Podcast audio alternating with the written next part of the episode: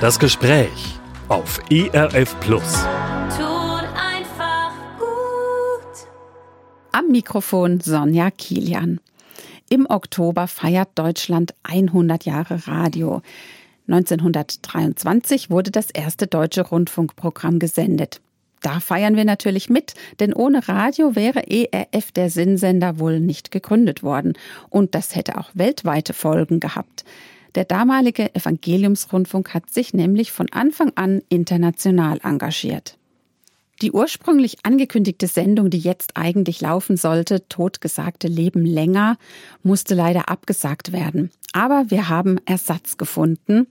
Ein Gast aus den USA bzw. Brasilien, wie man es nimmt. Mein Gast ist heute jemand, der viele Jahrzehnte hauptberuflich mit der Radioarbeit und mit dem ERF oder Evangeliumsrundfunk, wie er damals hieß, und dessen Partner TWR verbunden war. Edmund Speaker. Herzlich willkommen, Edmund. Dankeschön, Sonja. Vorrecht hier zu sein. Und das ist natürlich ein Feiertag. Radio hat ja die Welt revolutioniert damals, ne? Ja. So ist es. Und du, Edmund, hast da besonders viel Erfahrung, die du mitbringst. Da bin ich schon gespannt auf so ein paar Rückblicke. Es freut mich ganz besonders, zur Abwechslung mal dich vors Mikrofon zu kriegen. Bisher habe ich immer deine Frau interviewt, Marley Speaker. Sie hat ein Radioprojekt und eine Gebetsbewegung für Frauen ins Leben gerufen. Das ist rund 25 Jahre her. Das Projekt existiert immer noch. Women of Hope heißt es. Über das bewegte Leben von Marley Speaker habe ich eine Biografie geschrieben und da kommst du, Edmund, natürlich auch drin vor. Über dein Leben gibt es auch eine Buchreihe, allerdings nicht auf Deutsch, sondern in Portugiesisch. Wie kommt es dazu, dass du dich in so vielen Ländern und Sprachen heimisch fühlst? Ich wurde hier im Ruhrgebiet geboren, kurz vor dem Krieg. Meine Großeltern waren aber schon nach dem Ersten Weltkrieg nach Brasilien ausgewandert. Meine Mutter kam zurück durch meinen Vater, der als junger Mann von Bochum nach Brasilien ging und sie haben sich kennengelernt, geheiratet und dann hatte er aber Malaria und man konnte ihn damals da nicht behandeln und deswegen kam er nach Deutschland. Ja, dann wurden wir alle auch hier geboren und Mutti ging dann ähm, 1954 wieder nach Brasilien, weil ihr kranker Vater sie bat, dass sie ihn pflegte. Und sie sah darin einfach ihre Aufgabe. Und so kamen wir, ich war 15 Jahre alt, nach Brasilien. Neues Land, neue Kultur, neue Sprache. Ja, Menschen aber sind überall gleich, ne? auch die Not der Menschen.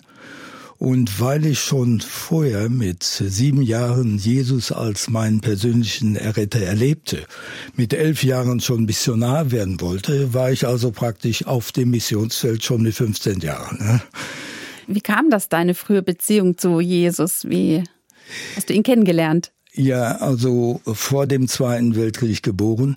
Bedeutet, ich war sechs Jahre, als der Krieg sich beendete und wir waren damals im Sudetenland evakuiert und dadurch kamen fünf Monate Flucht und ich erlebte in all diesem Wirrwarr und Durcheinander und Leid, wie Jesus stärker ist. Das sah ich einfach im Leben meiner Mutter, die ihn liebte. Die, da war nie ein Moment der Verzweiflung. Genau, da war wohl Angst und da war Not, aber Jesus war da.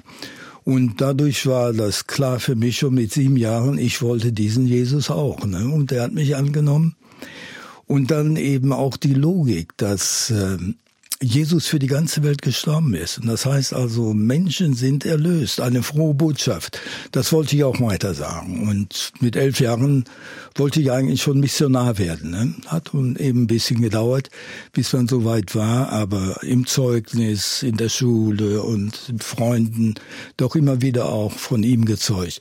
Und diese Freude, die der Herr mir damals schon gab, die ist auch immer noch da. Auch nach 77 Jahren, ja. Das merkt man dir an. Mhm. Du hast mit elf dir vorgenommen, etwas für Gott zu tun in deinem Leben, auch beruflich. Und das hast du auch getan. Du sagst jetzt, es hat eine Weile gedauert, aber in sozialen Projekten warst du von Anfang an oder sehr früh schon drin. Ja, Was hast du da ja. gemacht?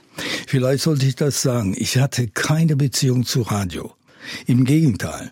Gerade weil äh, das im Zweiten Weltkrieg missbraucht worden war, Radio als Manipulation, hatte ich sogar ein Vorurteil. Und dann war es 1968, äh, dass ich in Rio de Janeiro eine Begegnung hatte mit einem der Mitgründer vom Evangeliumsrundfunk, Horst Marquardt. Und der im Gespräch stellte die Frage, die wirklich mich bis heute beeindruckt. Ne? Und er sagte, hast du je an ein Mittel gedacht, das innerhalb von 15 Minuten mehr Menschen mit dem Evangelium erreicht, als der Apostel Paulus in seinem ganzen Leben? Uppa, da ging mir auf einmal die Augen auf. Ich hatte nie an Radio als ein Mittel zur Evangelisation gedacht. Und dann dauerte es ein Jahr und wir wurden dann berufen äh, vom Evangeliumsrundfunk und Transworld Radio, um in Brasilien die Radiomission aufzubauen.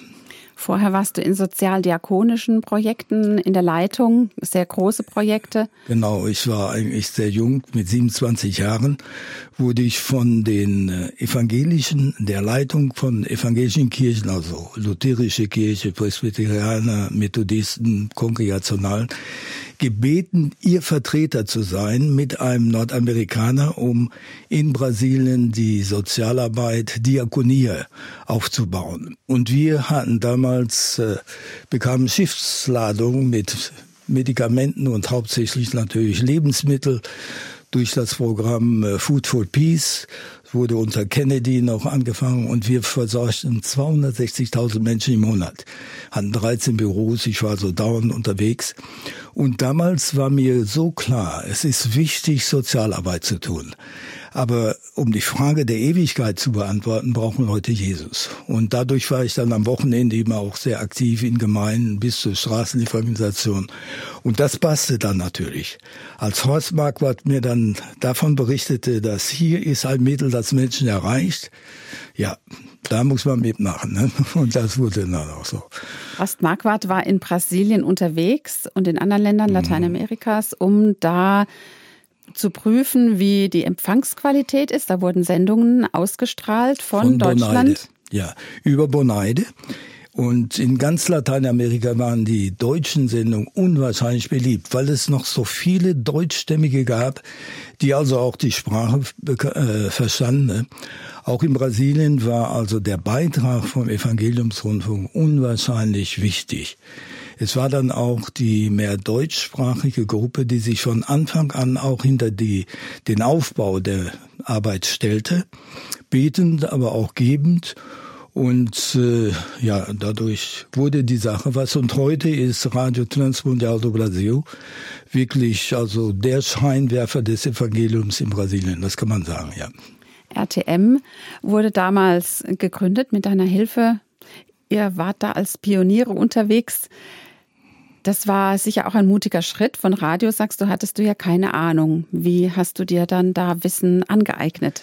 Ja, also es war dann so, dass der Evangeliumsrundfunk das schon verstand und dann einlud, dass ich erstmal hier nach Europa käme, um was zu lernen. Und dann, ich glaube, das war auch eingegeben, dann war mir ganz klar von Anfang an, dass Mali, meine Frau, dabei sein sollte. Ich war damals 30 Jahre, sie war 24, aber Mali als äh, frühere Heilsarmee-Offizierin und hatte einfach auch ein Herz und Begabung, auch gerade für Menschen. Und das kam dann auch so. Wir kamen dann 1964 im Sommer hier nach Wetzlar, das erste Mal zum Evangeliumsrundfunk. Das war das Jahr, als Apollos 11 auf dem Mond landeten. Ne? Das war ein großer Feiertag. Und ihr landetet in Wetzlar? genau, genau. Malis äh, Deutsch war sehr begrenzt noch zu der Zeit. Aber die Liebe, die Begeisterung, die Sicht auch der Mitarbeiter des Evangeliumsrundfunks und auch der Leitung, damals Hermann Schulte, Horst Marquardt, Wilfried Mann, äh, war so begeisternd. Wir wussten, wir waren jetzt in einer Sache, die hatte Gott angefangen. Und da durften wir ihm auch vertrauen, dass er auch in Brasilien die Sachen machen würde. Von Anfang an war das Ziel, eine eigenständige Arbeit aufzubauen. Also nicht ein Missionsdenkmal dahin zu setzen, sondern wirklich äh, aus einheimischer Kraft das zu machen. Und da war eben die deutschsprachige Gruppe entscheidend. Und Gott hat das gebraucht. Ja, nach 14 Jahren war die Arbeit dann aufgebaut. Das und war dann aber nicht nur auf Deutsch. Auf Deutsch hatte es ja angefangen. Oder wann kam dann noch was auf Portugiesisch Nein, für dazu? Uns, für uns war es natürlich wichtig, das in der Landessprache zu machen. Dann war das erste Programm ein Kinderprogramm. Damals waren so äh, 60 Prozent der Bevölkerung war unter 16 Jahren oder so ähnlich. Und dann war uns ganz klar, ein Kinderprogramm wäre eine große Sache. Das hat Mali dann begonnen und auch für Jahre gemacht. Criança Feliz. Und wir finden bis heute noch Prediger und Leute, die damals als Kinder durch die Sendung irgendwie auch zu Jesus gerufen wurden. Ne? Und dann hatten wir Jugendprogramme und das war dann eine richtige Palette von Programmen in Portugiesisch. Ich hatte auch Programme, nur zeitweise blieb mir nicht viel über, aber weil ich früh genug nach Brasilien kam, wurde Portugiesisch für mich fast wie die zweite Muttersprache. Ich sage immer so, ich habe eine Muttersprache und habe eine Schwiegermuttersprache. Ne? Ja, und dann das Englisch kam eben später dazu. Ne? Mhm. Ihr habt dann gelernt, wie man Radio macht. Ihr habt auch die Resultate gesehen, die Hörerreaktion. Du hast gerade schon gesagt, da gibt es heute noch Leute, die sagen, ich habe die Kindersendungen gehört. Was waren denn noch so beeindruckende Rückmeldungen, die ihr bekommen habt? Gleich am Anfang, als wir anfingen, äh, als gut Deutscher und besonders aus dem Ruhrpott ist man natürlich auch kritisch. Ne? Und ich habe mir auch gesagt, ist das vielleicht doch so ein Traum von Ingenieuren oder hören Leute wirklich die Radiosendung? Und dann kamen wir nach Manaus, Amazonasgebiet äh, weil ich die Arbeit, Sozialarbeit geleistet hatte. Vorher hatte ich all die Kontakte und fing dann da an. Und hatte mir vorgenommen, die Leute auf der Straße zu fragen, ob sie wirklich die Sendung hören. Und es war ein Volltreffer. Ich habe niemanden gefunden, damals in dieser Großstadt Manaus, der nicht um Transworld Radio wusste, weil wir damals auf Woneide den stärksten Sender des Kontinents hatten mit 500.000 Watt äh, EM oder Mittelwelle damals. Und gerade im Amazonasgebiet gab es wenige Radiosendungen. Dann hörte jeder hörte das Evangelium. Das hat natürlich auch unwahrscheinlichen Segen gebracht. Ne?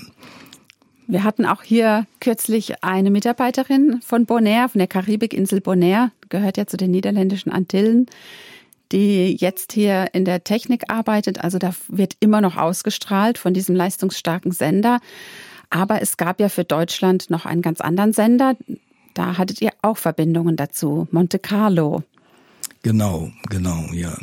Ich meine, die Geschichte Monte Carlos ist ja unwahrscheinlich, ne? wenn man dran denkt, dass im Dritten Reich der Sender gebaut wurde, gerade für die Ideen des Nationalsozialismus und wie Gott dann die Geschichte geändert hat. Ne? Es ist ja unwahrscheinlich, dass gerade auch Radio missbraucht wurde von großen Ideologien ne? und dadurch praktisch ja Gehirnwäsche gemacht wurde. Und wie gut, dass wir also gerade jetzt über dieses Mittel das Evangelium, die gute Botschaft weitersagen dürfen. Ne? Da fällt mir auch noch ein, Junost und Mayak, zwei Sender in Russland, mhm. damalige Sowjetunion, die ja auch dafür ausgelegt waren, das ganze Land zu erreichen und später Genau. Ich hatte da das Vorrecht, also gerade den Kontakt mit Radio Moskau ja zu beginnen. Und das war auch so eins der Wunder, wo man merkt, es geht hier nicht nur darum, dass wir das Evangelium sagen wollen, sondern Gott erfüllt Verheißung. Wenn der Jesus sagt, das Evangelium wird verkündigt allen zum Zeugnis und dann wird das Ende kommen, dann erleben wir etwas davon. Ne? Und als ich damals in äh, Moskau war, um gerade mit Radio Moskau zu sprechen und auch dem Vertreter vom Informationsministerium, dann, ich weiß, wir kamen ins Büro und ich sagte, bevor wir anfangen, hier sachlich zu diskutieren, möchte ich Ihnen sagen, wer wir sind. Transworld Radio, der Evangeliumsrundfunk, ist ein christlicher Missionssender, der gute Botschaft hat. Wir sind nicht politisch, wir sprechen auch nicht schlecht über niemanden. Wir haben gute Botschaft. Und die gute Botschaft ist, Gott hat seinen Sohn gesandt, um für die Welt zu sterben. Und jeder, der glaubt, darf gerettet werden. Wollt ihr wirklich mit uns arbeiten? Und dann haben alle gesagt, ja, das wollen wir. Und zwar sehr interessant. Am zweiten Tag saßen wir dann in der Cafeteria, der Direktor von Radio Moskau und sein technischer Assistent. Und dann guckt er mich an und sagt, weißt du, weshalb der Kommunismus gefallen ist? Ich wollte natürlich gerne wissen, was er sagen würde. Da sagt er zwei Gründe. Einmal, der Kommunismus hat nicht anerkannt, dass es eine ewige Gerechtigkeit gibt. Er hätte Gott sagen können. Zweitens, der Kommunismus hat nicht die Frage beantwortet, was kommt nach dem Tod. Nun, wir haben die Antwort für, für beides im Evangelium. Und ich hatte dann auch Zeit am nächsten Tag, um ganz präzise auch darüber zu sprechen. Fantastisch, wenn man erlebt, auch weltweit, wie das, was auch schon im, in der Bibel steht, so wahr ist. Es gibt keinen anderen Namen, in dem Heil ist. Es ist Jesus Christus allein. Und dafür lohnt es sich schon, sich auf den Weg zu machen. Das hast du getan. Und wir sind jetzt so ein bisschen gesprungen zu verschiedenen Senderanlagen. Und das liegt daran, ähm, zum einen, dass ihr eben mit dem ERF verbunden wart und hier gelernt habt, euch das alles angeschaut habt und ähm, ja, um vorbereitet zu sein für die Radioarbeit. Und der ERF hat das auch unterstützt, also genau. war da finanziell mit dabei. Und später, nachdem du dann in mit Mali in Brasilien die Arbeit zum Blühen gebracht hast, Radio Transmundial, RTM heißt dort also der Zweig von TWR, von dem großen ERF-Partner, hast du oder wurdest du berufen, wie auch immer, oder Gott hat dich dahingestellt in die noch größere Arbeit von TWR, also in die internationale Arbeit. Und da hast du dann eben auch mit so Ländern dann wie Russland zu tun gehabt. Ja, ja. Vielleicht äh, genau zurück zu, zum Anfang in Brasilien. Horst Marquardt war damals sehr geschickt, auch in seinen Kontakten, weil schon so viele Leute die Sendung hörten, auch gerade in den deutsch sprechenden Gemeinden, die es noch gab, hat er, bevor er zurückkam, praktisch ein Gremium zusammengestellt von Missionaren und Pastoren aus verschiedenen Denominationen, äh, lutherisch, die Gnadauer Brasilien-Mission, die Marburger Brasilien-Mission, Freie Evangelische Gemeinde, ähm, waren noch einige mehr. Und äh, die haben dann, diese Gruppe berief mich damals schon, also dass ich so der ehrenamtliche Geschäftsführer sein sollte. Und die haben auch so die Basis gegründet. Ne? Und da war dann auch das Gebetsnetz nachher dahinter. Ne? Und man darf sagen, bis heute wird die Radioarbeit auch wirklich in vielen Gemeinden ganz ernst genommen, auch in Brasilien, so dass da viel gebetet wurde. Als wir dann nach 14 Jahren Aufbauarbeit berufen wurden, im Internationalen mitzumachen, das war dann ein ganz neuer Anfang. Und wir haben auch erstmal überlegen und gebetet, bis wir Ja gesagt haben. Das hat ein Jahr gedauert. Und, aber ich durfte das erleben immer wieder neu. Zwei Prinzipien. Eins, biblisch, da heißt es, der, der euch ruft, der wird's auch tun. Dann darf man sich auch getrost in Gottes Hand fallen lassen, wenn er ruft. Und uns war dann auch klar, Gott rief uns ins Internationale. Ein anderes Prinzip, äh, was ich auch immer wieder erlebte, und wenn Gott ruft, dann zahlt er auch seine Rechnung. Das ist ja auch gerade in der Aufbauarbeit immer wieder so wichtig, besonders wenn man ein selbstständiges Werk bilden wollte. Der Evangeliumsrundfunk und Transworld Radio haben für zwei Jahre unseren Unterhalt bestritten, dann im dritten und vierten Jahr nur die Hälfte und dann sollte es bei sich selbst laufen. Und Gott hat's getan. Gott hat's getan. Ne? Und ihm sei Ehre dafür. Ne? Das war eine Herausforderung, die Finanzen zusammenzubekommen. Was gab es in Brasilien noch für geistliche Herausforderungen für dich und Mali? Brasilien ist nun auch heute noch ein Land, in dem der Spiritismus sehr groß ist. Ne? Die katholische Kirche ist zum großen Teil unterwandert, gerade auch davon. Ähm, aber es hat in den letzten Jahren auch eine unwahrscheinliche Erweckungszeit gegeben. Man spricht heute von fast 30 Prozent sogenannter Evangelikale. Nun, das ist ein ganz äh, breiter, breites Band hier von extremen Richtungen eingeschlossen. Aber es, der Brasilianer ist sehr offen für Gott. Und äh, das ist nach wie vor auch fantastisch. Wenn man Menschen trifft, die wirklich zuhören wollen und die sich auch dem öffnen. Und da ist mein ganz persönliches Gebet und auch Wunsch, dass Brasilien nochmal wirklich so eine Kornkammer fürs Evangelium wird. Brasilianer sind ganz fantastische Menschen, also die in der zwischenmenschlichen Beziehung sind die begabt, freundlich und wenn solche Menschen Jesus finden und sich ihm hingeben, die können also wirklich ganz tolle Werkzeuge werden. Was waren denn dann später so Herausforderungen, als du bei TWR international warst in den USA? Da hattest du ja nicht nur die Brasilianer, die du gut kanntest. Plötzlich hattest du mit vielen Nationalitäten zu tun. Ja, äh, meine Aufgabe wurde dann Ostasien und Südasien, also ganz andere Welten. Und auch da das Positive von Anfang an war, Gott hat seine Kinder überall. Und wir sind ja, wenn wir Gottes Kinder sind, wir sind eine super Kultur.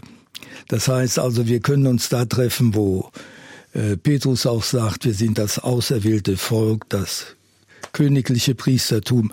Äh, da so gibt supra es übergeordnete genau, Kultur. Genau, genau. Ich kann mich noch erinnern, in Singapur dann hatte Mali gerade mal einen äh, Schulungskursus für Frauen, die im Programm mitarbeiteten. Und dann stellt sich so eine Chinesin in den Türrahmen, guckt mich an und sagt, du, wir sind Geschwister. Und das ist auch wahr, ne? Das ist wahr. Also, das war die positive Seite. Auf der negativen würde ich sagen, man muss natürlich immer wieder auch Kluften überwinden wollen. Ne? Es gibt also schon Leute, die voreingenommen sind anderen Kulturen gegenüber. Und wenn das hineinkommt in die Gemeinde und in die Beziehungen, das ist natürlich dann nicht hilfreich. Ne? Ja, ich darf sagen, dass ich da manchmal wie auf meinen Knien gegangen bin, ne? damit Gott das Werk tut, was ich nicht tun konnte auch an Leuten, die vielleicht jetzt dem Amerikaner sowieso nicht vertrauen. Und naja, der Deutsche, der hat den Krieg verloren, da braucht man keine Angst vor haben. Aber äh, ich meine, diese Dinge sind dann alle recht oft negativ. Aber wenn man darüber schaut und sieht, nein, ich habe einen Auftrag, der geht über die Kulturen hinweg, sucht den Menschen für ein größeres Reich. Ne? Schafft man es auch, ja. Wie habt ihr erlebt, dass das Radio Leben verändert? Da gibt es natürlich sehr, sehr viele Zeugnisse. Denn ihr wart ja sehr viel auch beschäftigt mit den Finanzen, die Sendungen zu produzieren. Wie bleibt man da überhaupt noch nah am Hörer dran? Ja, wir haben also viel Briefe bekommen, auch am Anfang. Ich weiß, wir waren noch nicht ein Jahr da und hatten schon tausend Briefe im Monat so. Ne? Da gab es noch kein E-Mail. Das ist ja dann genau, genau, genau. noch mal mehr Mühe als Hörer. Genau, sich, äh genau, genau. Und wenn ich das jetzt aufs Internationale äh, übertrage, mal nicht Brasilien, denke zum Beispiel an Indien. Indien hatte, ich weiß nicht, wie es heute aussieht, aber zur Zeit, als ich damit verantwortlich war, äh, pro Monat zwischen 30 bis 60.000 Briefe pro Monat. Oh. Das sind nun keine langen Briefe, das sind äh, Kurzbriefe und so, aber immerhin also beeindruckend. Einmal, Menschen brauchen Jesus. Und da ist wirklich etwas, was überall stimmt. Ne? Aber dann auch wieder, dass das Radio doch ein unwahrscheinliches Mittel ist, um Menschen äh, mit dem Evangelium zu erreichen. Ne? Ich denke, heute gibt es natürlich viele andere Medien, die von den Menschen gebraucht werden. Aber gerade in einer Welt, die wieder ganz neu in Spannung gerät und wo auch diese Dinge so kontrolliert werden, bleibt das Radio nach wie vor ein Mittel, das also Grenzen überspringt, die sonst kein anderes Kommunikationsmittel schafft. Hat euch Gott da immer wieder überrascht? Was habt ihr da erlebt an eben solchen Grenzüberwindungen? Ja, ich meine, äh, was man wirklich feiern sollte immer wieder ist, wenn aus Sündern Gottes Kinder werden. Ne? Darum geht's, dass Menschen das Evangelium verstehen.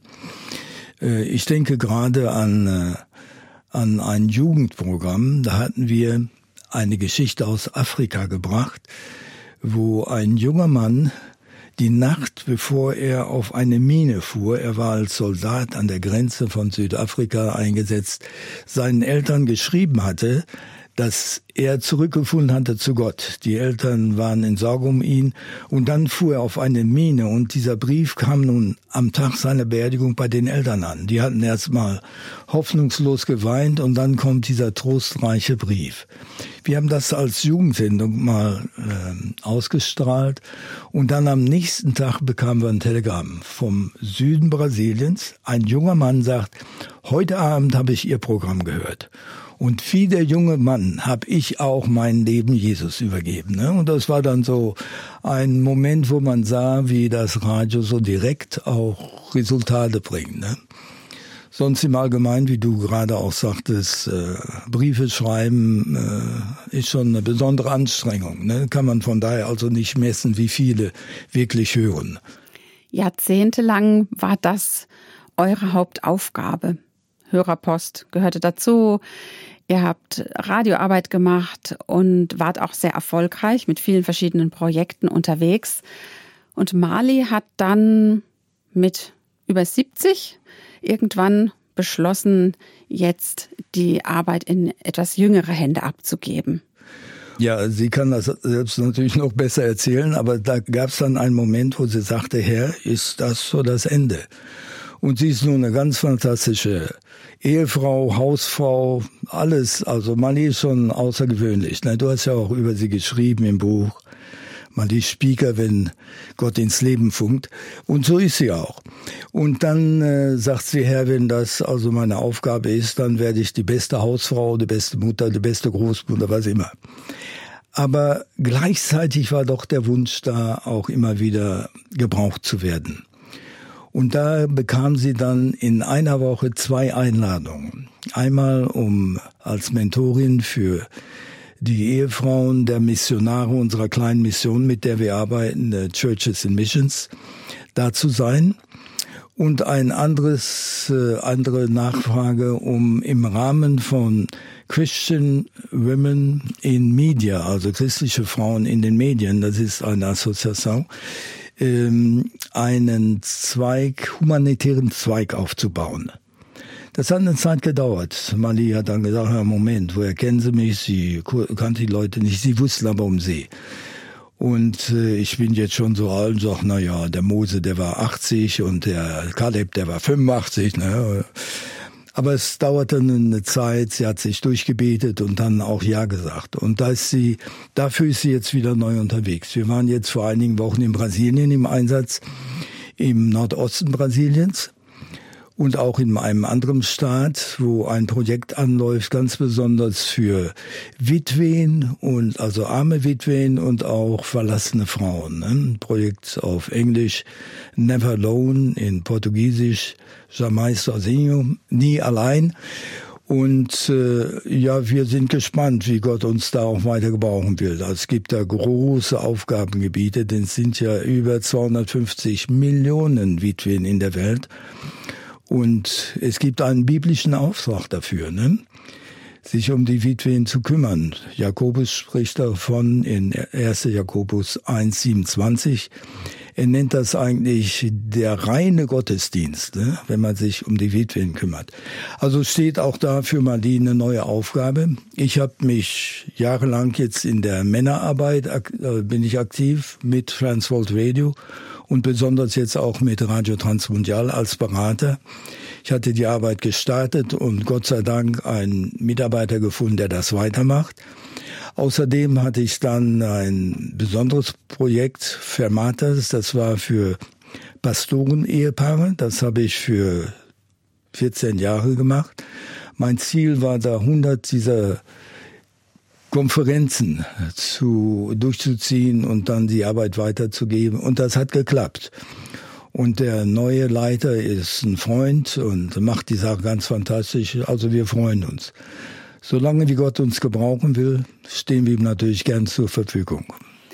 Ihr hattet eine Zeit lang gedacht, oder Mali zumindest, ich glaube, von dir habe ich das noch nicht gehört äh, gehabt, dass du in Rente gehen willst, aber Mali hatte so eine Zeit, wie du erzählt hast, wo sie dachte, sie tritt mal ein bisschen kürzer. Genau, genau. Aber Gott wollte euch noch gebrauchen, hat noch was mit euch vor. Ja, ja, also Rente gehen oder so, das habe ich noch nicht in der Bibel gefunden, aber kürzer treten muss man schon, ne? das, das stimmt, ja. Ja, das kann man nicht vermeiden. Auch gesundheitlich. Ich freue mich, dass es euch jetzt wieder so gut geht. Gott Ihr hattet Dank. auch ganz andere Zeiten hinter genau, euch. Genau, genau. Magst du da kurz was dazu sagen? Ja, vergangenes Jahr hatten wir den Eindruck, als würde Gott uns so in seine Werkstatt nehmen. Ne? Wir hatten dann zwischen uns beiden fünf Operationen. Und sie sind gelungen und Gott hat wieder neue Kraft gegeben und auch Freude. Und wir haben dann am Ende dieser Zeit eine, einen Dank festgemacht mit den Freunden, die uns auch betend begleitet hatten. Und ja, und äh, hier sind wir, ne? Also neu überholt. Ne? Man sagt ja in Englisch äh, retire, das heißt eigentlich, du brauchst neue Reifen, ne? Und wenn es dann bergab geht, dann geht's noch schneller, ne? Ein Teekesselwort. In Rente gehen und äh, neu bereifen. Genau, genau. Retire. Genau, retire, ja. Und ihr habt neue Reifen bekommen. Genau, genau, genau. Ja, das freut mich sehr, das, das zu hören, dass es bei euch weitergeht und ihr habt auch einen reichen Erfahrungsschatz. Du hast ja gesagt, dass du auch in der Beratung tätig bist. Ja. Was kannst du uns hier im ERF als Mitarbeitern noch mitgeben oder auch den Hörern aus, aus deiner Erfahrung? Wo hast du in deinem Leben in der Radioarbeit hm, eine Arbeitsweise gehabt, die du vielleicht dann doch noch mal überdacht hast oder ja, was kannst du ja. den Jüngeren mitgeben? Es gab für mich mal so einen Aha-Moment. Das war in Singapur. Jahre zurück. Ich war damals der Leiter für dieses ganze Gebiet äh, Ostasien. Und äh, das darf ich sagen. Also ich hatte meine stille Zeit täglich. Auch mir war bewusst, dass ich abhängig war von Gottes Leitung. Aber an dem Moment ist mir was wichtig geworden. Ich war morgens äh, auf der Straße und betete und sag, Herr, ich bin so bedrückt, hilf mir mal, das geht doch eigentlich nicht, stimmt doch irgendwie nicht. Und dann gab er mir dieses bekannte Wort von Matthäus 11, 28, 30, kommet zu mir alle, die ihr mühselig und beladen seid, ich will euch erquicken. Nehmt auf euch mein Joch und lernet von mir, denn ich bin sanftmütig und von Herzen demütig. Und ihr werdet Ruhe finden für eure Seele. Zuerst dachte ich, ja Moment, das kann ich doch auswendig. Und dann äh, merkte ich, das war für mich. Denn der Edmund Speaker, der hatte nicht die Demut und auch nicht die Sanftmut Jesu. Und das war der Anfang, um wirklich ganz neu zu entdecken wieder, was es eigentlich bedeutet, Jesus zu dienen. Es geht nicht um meine Leistung, es geht nicht um das, was ich schaffe, sondern es geht um das, was Gott in mir wirkt und durch mich wirkt. Und da ist dann das Wort von Paulus so wichtig geworden, wenn er sagt, ich bin gekreuzigt mit Christus und nun lebe nicht mehr ich, sondern Christus lebt in mir. Und das Leben, das ich lebe im Fleisch, das lebe ich im Glauben an den Sohn Gottes, der mich geliebt und sich für mich dahingegeben hat. Also am Kreuz ist nicht nur die Welt erlöst worden, am Kreuz bin ich mit Christus gestorben. Das heißt, meine alte Natur, wir sind ja alle in der falschen Familie geboren, äh, Kinder Adams und Evas, ne? Und durch den Glauben werden wir in die Familie Gottes geboren, eine neue Identität.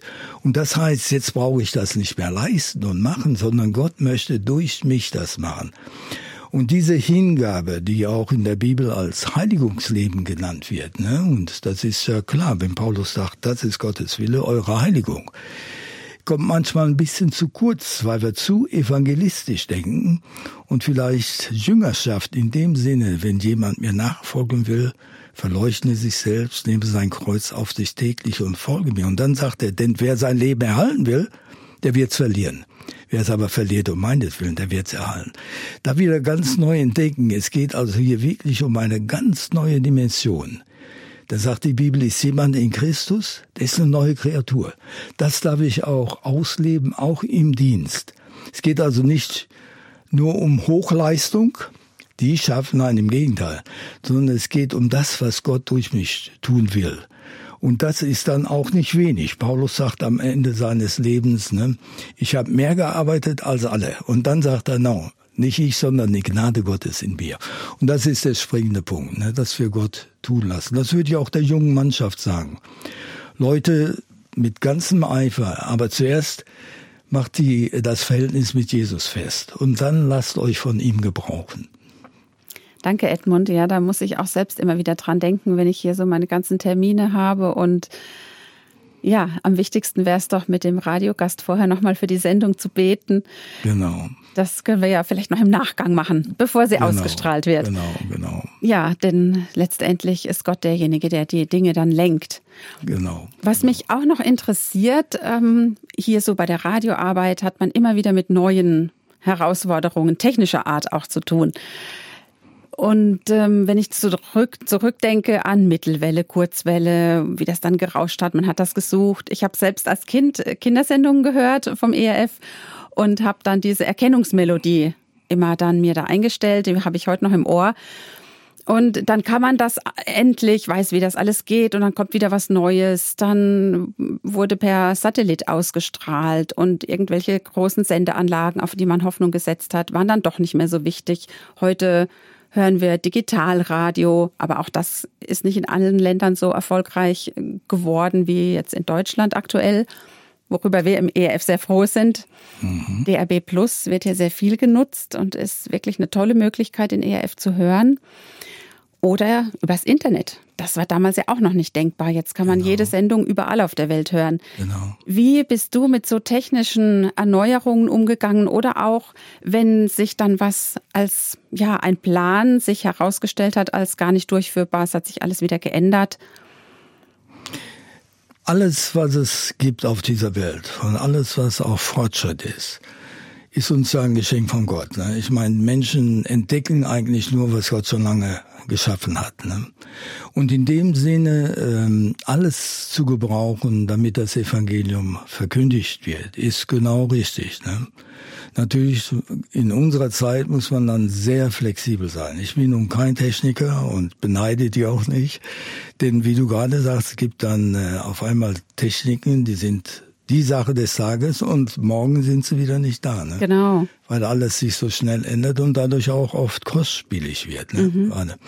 Aber um zurückzugehen zum Radio, Radio als solches, gerade in unserer Zeit, wo politisch die Dinge wieder so spannend werden, ist nach wie vor wirklich ein Mittel, das Grenzen überspringt und das man in dem Sinne noch nicht bändigen kann. Ne? Ja. Deswegen war ja auch Monte Carlo so wichtig, um nach Ostdeutschland zu senden. Das konnte man nicht blockieren. Das heißt, man hätte sonst einen Sender gebraucht, der wirklich genau auf der Frequenz arbeitete und dann Störsignale bringt. Das hat man ja auch alles gehabt.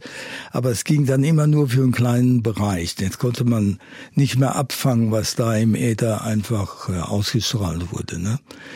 Dabei sind dann diese modernen Dinge, die also elektronisch sind, manchmal mit einem Unfall beim Wasserwerk oder Ausfall des Stromnetzes schon gestoppt. Ne? Ist eigentlich sehr vulnerabel, sehr anfällig. Ne? Aber solange wir können, wollen wir alles brauchen. Ne? Ja. Vielen Dank, Gerne. Edmund Speaker, für deinen Blick auf, naja, nicht ganz 100 Jahre Radio. In Deutschland gibt es seit 100 Jahren Radioprogramme. Du hast 80 Jahre, naja, oder ein bisschen weniger, je nachdem, wie, wie alt du warst, als du zum ersten Mal Radio gehört hast. Ich kann mich erinnern, so ich muss vier Jahre gewesen sein, ja. Aber es war dann sehr bald der Volksempfänger mit fünf Positionen, die alle von der Partei beherrscht wurden. Ne? Und von daher wurde es dann einfach ein Manipulationsinstrument. Ne? Ja. Heute so gar nicht mehr vorstellbar, in Deutschland genau, zumindest. Zum genau. Glück, Gott sei Dank. Ja, Gott hat das Medium genutzt. Vielen Dank für deine Einblicke. Gern geschehen. Ähm, beim ERF, bei RTM, bei TWR warst du tätig. Heutzutage ist ERF Plus und unsere Reihe Das Gespräch ganz leicht und in guter Qualität zu finden im Internet auf erf.de in der Audiothek. In der Rubrik Unterstützen stellen wir internationale Radioprojekte vor, bei denen wir beteiligt sind. Im ERF Shop finden Sie die Biografie von Marley Speaker und ihrem Mann Edmund mit vielen radiogeschichtlichen Hintergründen. Mein Name ist Sonja Kilian. Ich freue mich, dass Sie zugehört haben. Das war ERF Plus, das Gespräch. Weitere Informationen sowie den Download zu dieser Sendung finden Sie in unserer Audiothek unter erfplus.de. ERF Plus.